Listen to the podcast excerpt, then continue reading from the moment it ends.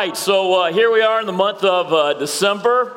Uh, we're trusting that uh, there's no fog in our hearts this morning, that we're focused on Jesus, and we've had great songs and communion and offering thoughts to help focus us. We know what December is all about. Uh, we've already started counting down the days till Christmas. We started our shopping, and pretty soon, not only in churches, but also even in various parts around our world, there'll be some attention focused on a very special birth the birth of Jesus Christ. We, of course, will be doing that as well as a church, but this morning, we're going to focus instead on the birth of Jesus, on our birth, our new life in Christ. There is new life in Christ. In becoming a true Christian and a disciple of Jesus, it's not just a better life or a more religious life, but a brand new life.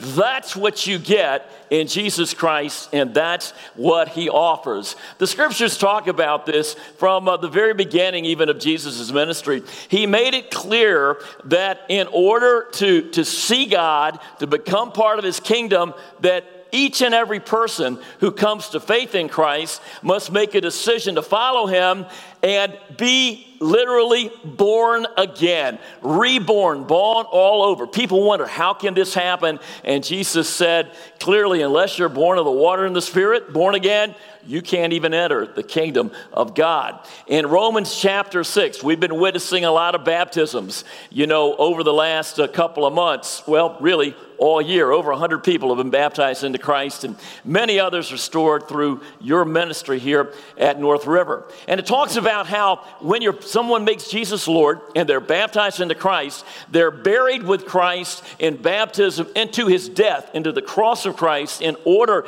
that they might be raised up from the dead to the glory of the Father and to live a new life. That's what it's all about. And that's why sometimes we, we celebrate spiritual birthdays. Sometimes we call them spirth days. And so Mike celebrated his on November the 6th.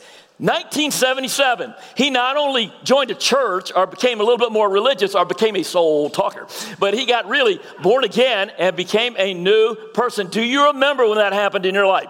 Do you remember a day when you were born into this uh, earth? Do you celebrate a birthday? Is it fuzzy for you?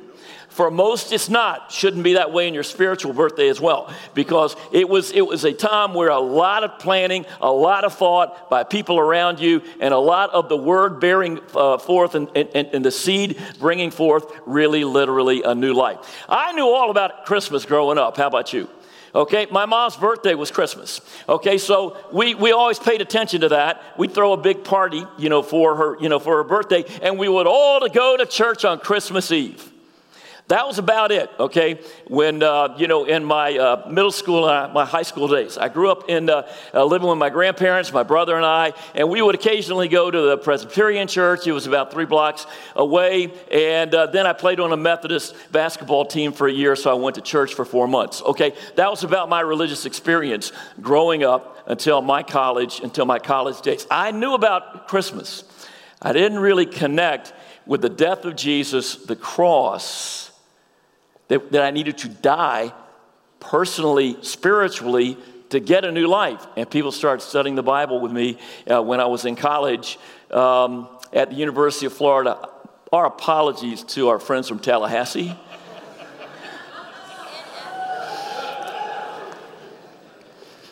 there are many wonderful schools all around the country. but we're celebrating our new life, and several of us who actually were born again in our youth in one particular church in one particular city 40 years ago or 48 years ago. And you know what we like to do? We want to share with you our new life. Because in anyone who is in Christ, we have become what? A new creation. Not just a little bit more religious, something brand new altogether. It's a miracle when you become a disciple. Whether it was 40 years ago or 40 days ago, or you're looking forward to it before the end of this year, or to get restored back to that original, you know, commitment. And, and, and what, what does the Bible says? Hey, listen, get on out there. Get out into the, the temple courts, which would be our marketplaces, you know, and our squares. Get out to Marietta Square. Get out in your neighborhood. Get out in your PTA parties and let everybody know about this new life. Go tell them. Tell your story. They didn't know a lot of the details. They didn't know a lot, you know, that they would be taught later on, but they could tell people, hey, I once was blind, but now I see. That is the message. And that's what we celebrate here, you know, here today. Here's old Mike Johnson, okay? So I thought you might want to see what did he look like 40 years ago? Several of the brothers called him Dudley Do Right. Okay, and uh, for any of you that remember back in those days, you could see him in a, a red Royal Canadian Mounted Police, you know, uh, you know, outfit, you know, you know, type there. Uh, or some brothers called him Snidely Whiplash. I don't know, you know. Dudley Do Right got his man, and Mike got his girl. Okay, and he also met Diane Johnson, you know, in the same church. He was baptized in the same place, in that place, you know, you know, 40, uh, you know, 40 years ago. It's kind of encouraging to think about.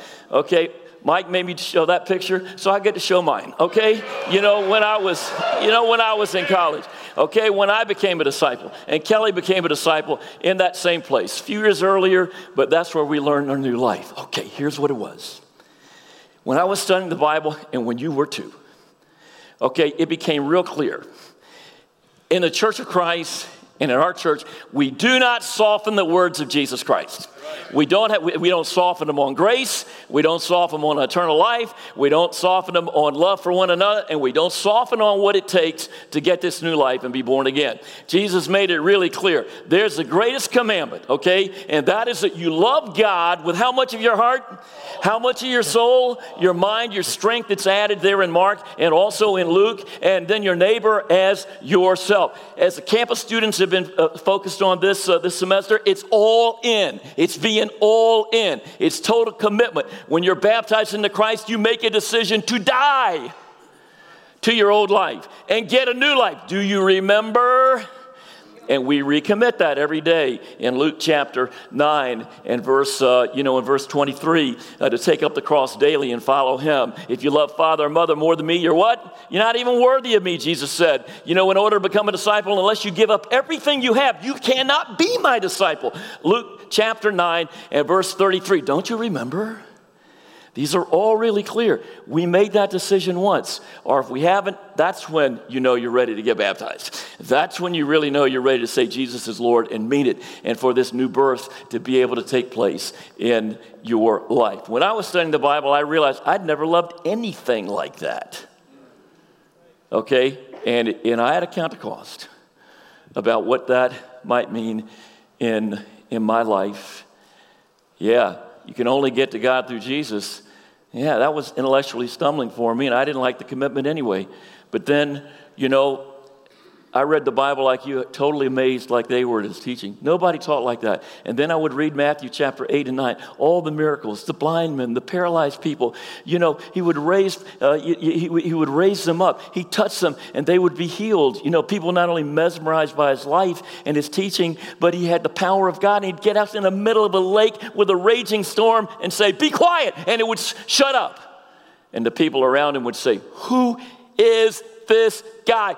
That's what I discovered. He was the Son of God, and I could make him my hero. That's what happened to me in my life when I was 18 years old as a freshman, you know, in, uh, you know, in college. How about you? When, when, when was your moment? For Mike, it was, as it turned out, when the cross touched his heart. In my life, it was when, you know, I for the first time studied and saw who Jesus really was, and then I could see who I, you know, could be. Anybody recognize this guy? No, it's not Antonio Banderas, okay? That's not who it is. Will the real Mark Ottenweller please stand up?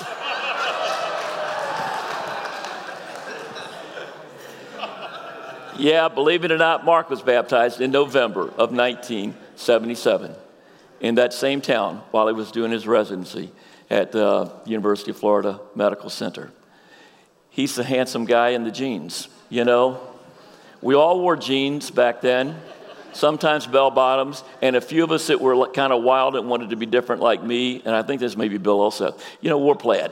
Okay, that's how, how it was, except for one of us. except for one of us. No, that's not Cameron Mackenzie and his mom. That was a good guess. That's Ross Mackenzie, who always looked like he was going to be a CEO of something, you know. and um, he also was baptized into Christ in November of 1977, 40 years ago. Mike, Mark, Ross. No, the band hadn't just all gotten back together. They'd been together for 40 years, like so many of you. How about we give them a moment to share about their new life and to tell their story? All right.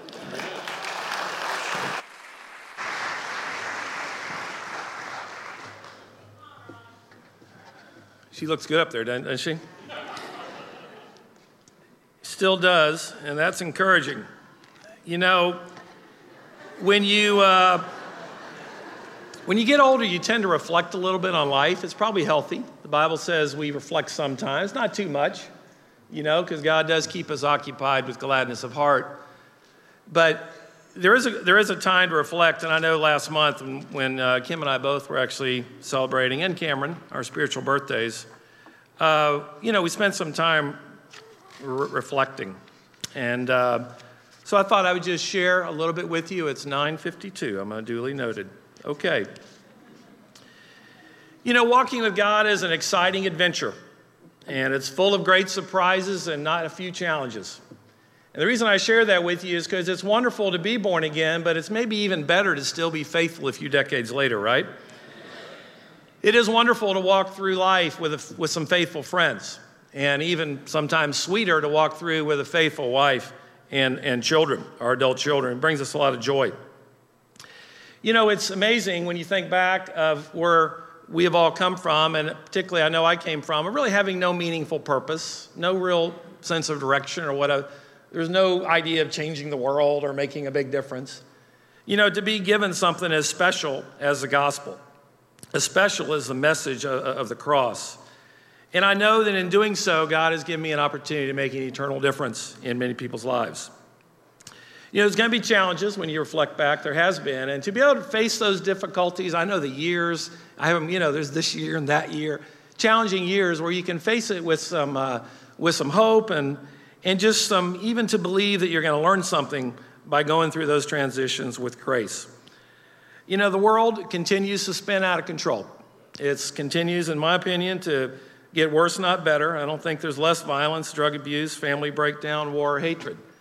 And yet, in here and amongst ourselves, even an FSU grad who Ray Rowan was didn't retaliate with Mike Johnson's comment. I think that might further clarify that he's qualified to serve as an elder with us. but there are, there are scriptural roles that we all play. And uh, being in the church where there's not only a plan for salvation, but for conflict resolution, raising children, uh, dealing with life, et cetera, is such a special thing. So, my conversion story, our conversion story, as I reflect on that new life, um, really it began in the mountains of North Georgia. Um, I was a shy, new married guy, uh, wanting to get into uh, college at the University of Florida. I was hurting from my dad's death when I was 19 years old, and really the things that led up to his death as you witness someone go through the agony of a, of, of a difficult illness. I was hurting, though, from my own bad behavior. I knew better. I was raised by a, a godly mother, so I knew better. But I was starting to make a few changes. You ever feel that way? And sometimes when you start to make changes, you get knocked back and then you try to make a few. And so I had kind of limited power. Started off rough, some simple prayers. I remember the ones from my youth about the Lord's Prayer. And I know that starts off with our Father who's art in heaven. So as I started to spend out time outdoors in the North Georgia mountains, it started to kind of make sense that maybe there's a creator, maybe he cares for me, maybe my father is really the Father in heaven who would love me forever. There was one thing that I didn't want to be, and that was a uh, religious fanatic. I really didn't want to be a born again guy. You know, that was something that was floating around back then. It was always derogatory, it was not a positive thing back in the 70s, late 70s.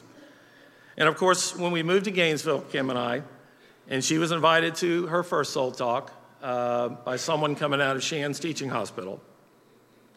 She came home and let me know that, hey, she got invited to church and soul talk, and why didn't we try that? So, again, going back to the first couple of big steps that I took was marry well, married someone who had a good moral compass, good spiritual compass. And uh, that wasn't my initial attraction as, mar- as high school sweethearts, right? But, but it sort of grew into that where I realized, wow, I really hit the jackpot here. So my first soul talk was on You Must Be Born Again. Of course, because that was something I really didn't want to be associated with. I wanted to be, you know, more inclined toward being a spiritual person and a good person and overcome some debilitating sins and you know difficulty addiction type things where you just can't change right and and so you must be born again first soul talk and i realized that's what was missing. That was kind of the part to fairly quickly address because i knew my own sin and weakness and difficulties. But the implications of that are what it took me three weeks to think about before i was baptized and kim as well on the same day. And that is the implications for this world. Not just you must be baptized, you must be born again, you must surrender, you must come under the lordship of Jesus and use his power, not your own self will or pull yourself up power, but other people as well. And that sent me, it sends us on a mission of mercy. A mission to explain to a frustrated world where the answers are where the power is found, where the love of God is really found, and clear scriptural teaching. Someone gave me a Bible as I graduated. It was either high school or from junior college, perhaps, probably high school. And it seemed like a pretty silly gift, honestly. You know, if you're a young person, some old person gives you a Bible, you're like, gee, thanks. How about 50 bucks instead, you know? but that, it was a Bible that was easy to understand, and that's what really got my attention. It was so easy to understand and so convicting and so hopeful that I started to put two and two together. So that when somebody studied the Bible with me, it was fairly easy to, to make the connection. I'm going to close out by reading 1 Peter, 2 Peter, excuse me, chapter 1. And, uh, and that was started in verse 17. Hold on just a second. First Peter, yeah, that's what I said first. First Peter, chapter 1, verse 17. Since you call on a father who judges each man's works impartially, live out your, your time as foreigners here in reverent fear. For you know it was not with perishable things such as silver or gold that you were redeemed from the empty way of life that I and we are all experiencing, right? Handed down by our ancestors, our forefathers. They didn't know any better. But with the precious blood of Christ, Mike, the precious blood of Christ, a lamb without blemish or defect. He was chosen before the creation of the world, but was revealed in these last times for your and my sake. Through him, you believe in God, and that is a big deal. When you believe, I really have come to believe in God and his personal concern for me, direction for me, he wants what's best for me. He allows me to go through difficult times to shape my character. All the implications of you and you and I have come to believe in God. That changes everything. Uh, verse 22 Now you've been purified by obeying the truth, so you've sincere love for each other. Love one another deeply from the heart. For you have been born again, not of perishable seed, but of imperishable, through the living and enduring word of God. Word of God. This word of God was preached to me, and it's still being preached today it is living, it is enduring. I encourage and challenge us to preach it, to teach it, to share it, to lovingly show it to others, and to baptize people as well. Because I'll tell you, there's one young couple that's forever grateful. Thank you very much.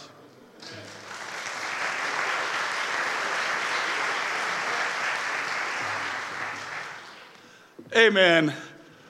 It's uh, so exciting to share today. I First, want to thank everybody for uh, what they've done with the Superheroes campaign. And we raised $62,000. Our goal is 80. So we'll thank you very much for your giving, but we're going to keep uh, CauseVox open until the end of the year. So thank you for that. My journey began in June 1977. Diane and I took a car and a little U-Haul trailer. We didn't have much. drove into Gainesville, Florida. I guess that's a common theme here today, too. And uh, went to the Gatorwood Apartments and uh, met Florence Hanning. She was checking people into the apartment complex, and she had a little stack of index cards on her desk. And I said, What is that? She said, I'm memorizing scriptures. And I said, That's very interesting. I'd never heard anybody do that. I was not interested. I wasn't open. I wasn't searching, but she had these scriptures there, and I thought that was interesting. And a couple days later, knock, knock, knock, some guys knocked on our apartment door. And they said, Here, we're here from the church. And I said, Diane, talk to those guys. I was sitting there drinking beer, watching a football game. I didn't even talk to them. I said, Talk to those guys. They're from the church. Just, I wasn't open. And so a couple weeks later, she went to church. She liked it. She was very open hearted, very religious, but very open hearted. And so a few weeks later, in the intensive care unit, Shands Teaching Hospital, Jim Miner, a cardiology fellow, invited me, a surgery resident, to go to a soul talk. And I had no idea what that was. And so for six weeks, I made excuses. Finally, I ran out of excuses. And I said, okay, I guess I'll go. And it was at John Schmidt's house, and Chuck Williams led a, a Bible study there. I'd never read the Bible, I didn't know what it said, but I thought this was interesting. These men were serious professional men, but they seemed serious about the Bible. I think I can read that Bible. And so I began to read the Bible. I studied with Jim Miner. He had never studied the Bible with anyone before. He had no idea what he was doing. But he had little scriptures, and we'd sit down and read them, and he didn't know, I didn't know. We just read the scriptures. and I thought, wow, this is kind of interesting. And I read a passage in Luke 15 about the prodigal son. And it said, while he was a long way off, his father saw him, was filled with compassion for him, ran to his son, threw his arms around him, and kissed him. And then later, verse 22, when the father said to his servant, Quick, bring the breast robe and put it on, and put a ring on his finger, sandals on his feet. Bring the fattened calf and kill it. Let's have a feast and celebrate, for the son of mine was dead and is alive again, was lost and is found. And they began to celebrate. And I realized that God wanted me to come home. I had no idea what that meant. But I knew God was waiting for me at the gate, at the door, at the, at the tower, looking out, waiting for me to come home. I'd lived a derelict life. I'd gotten drunk and smoked dope and slept around, and I woke up place I didn't know where I was. One time out on an open beach, I, I passed out. People walked over me. But God, despite that, wanted me to come home. And I read this passage and I thought, oh my goodness, God, God wants me to come home. No matter what I've done, He still wants me to come home. Whatever that means, I have to come home. And so I began to read the Bible more. I began to study it, try to understand it better. But I was blown away. I didn't know my story was in the Bible the prodigal son.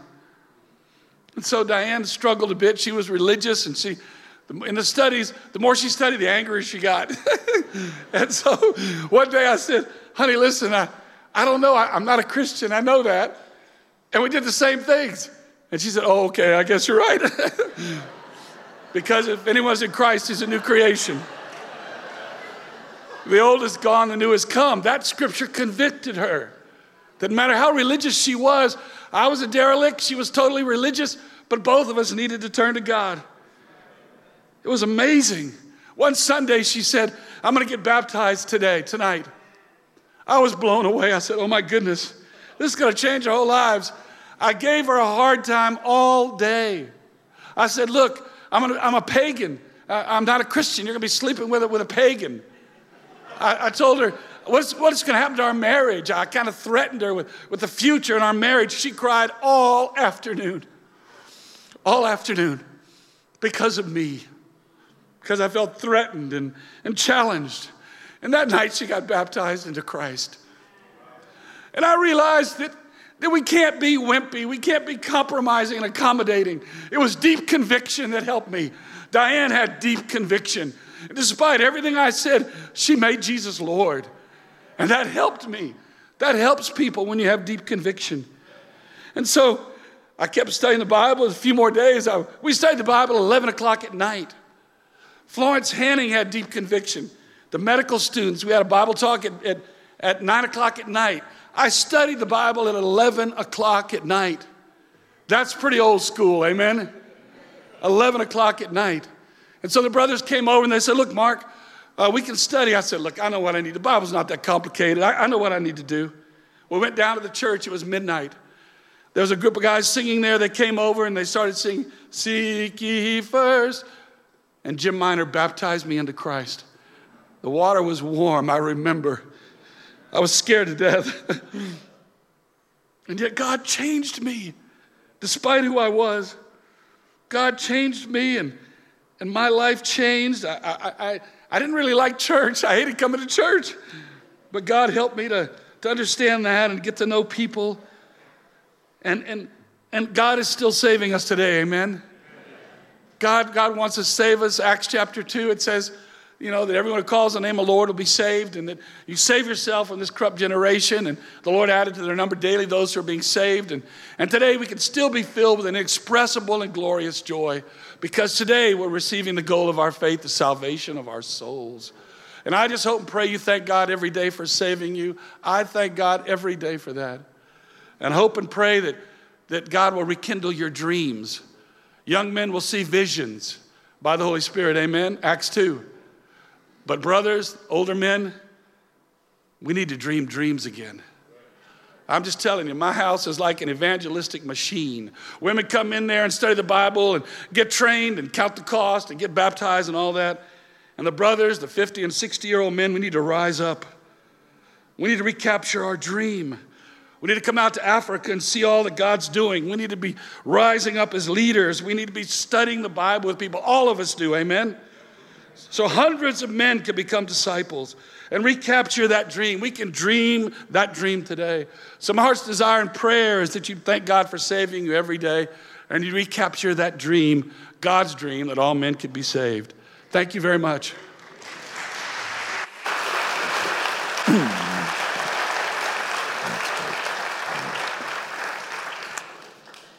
Yesterday, this service is on my mind a lot all day. And went to bed last night, um, oh, probably close to midnight, and um, just had one of those restless nights. I couldn't sleep. And um, I was thinking a lot about what the different brothers are going to share, kind of thinking over my life a lot.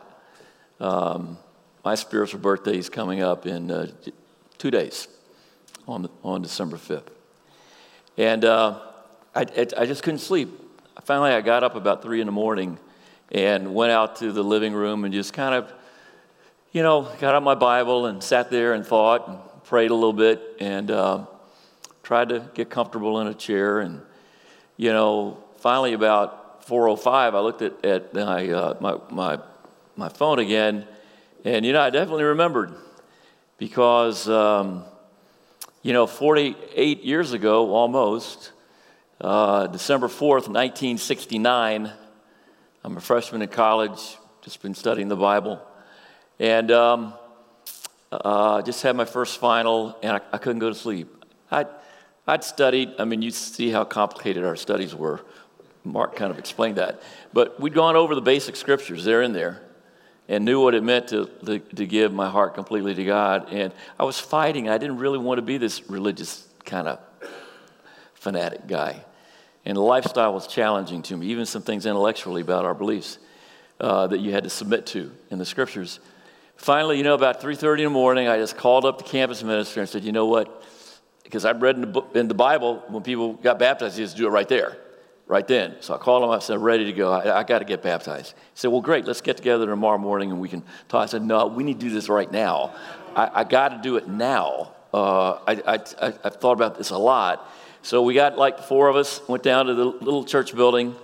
Um, and a little bit after four o'clock, you know, in the morning, I had never seen a baptism, so I put on my best clothes, you know, I wanted to look good.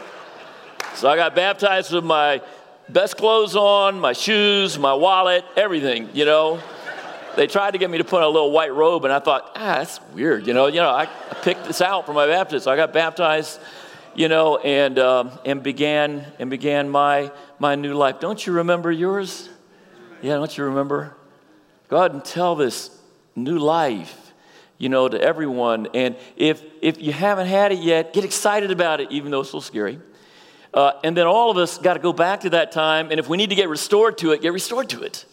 Okay? Because God has this wonderful, great plan for all of us. It's a plan to be able to have a new life in a new year. The takeaways, you know, God, Jesus always been drawing us to the cross. Jesus just needs to be our hero and capture our heart, you know, and to realize that when you're feeling lost, guilty, looking for ultimate answers in life, you know, this is the place to go. And God has always been waiting for all of us with open arms and a hope for a future. Yeah, a new life. Let's make sure we have a new life in a new year.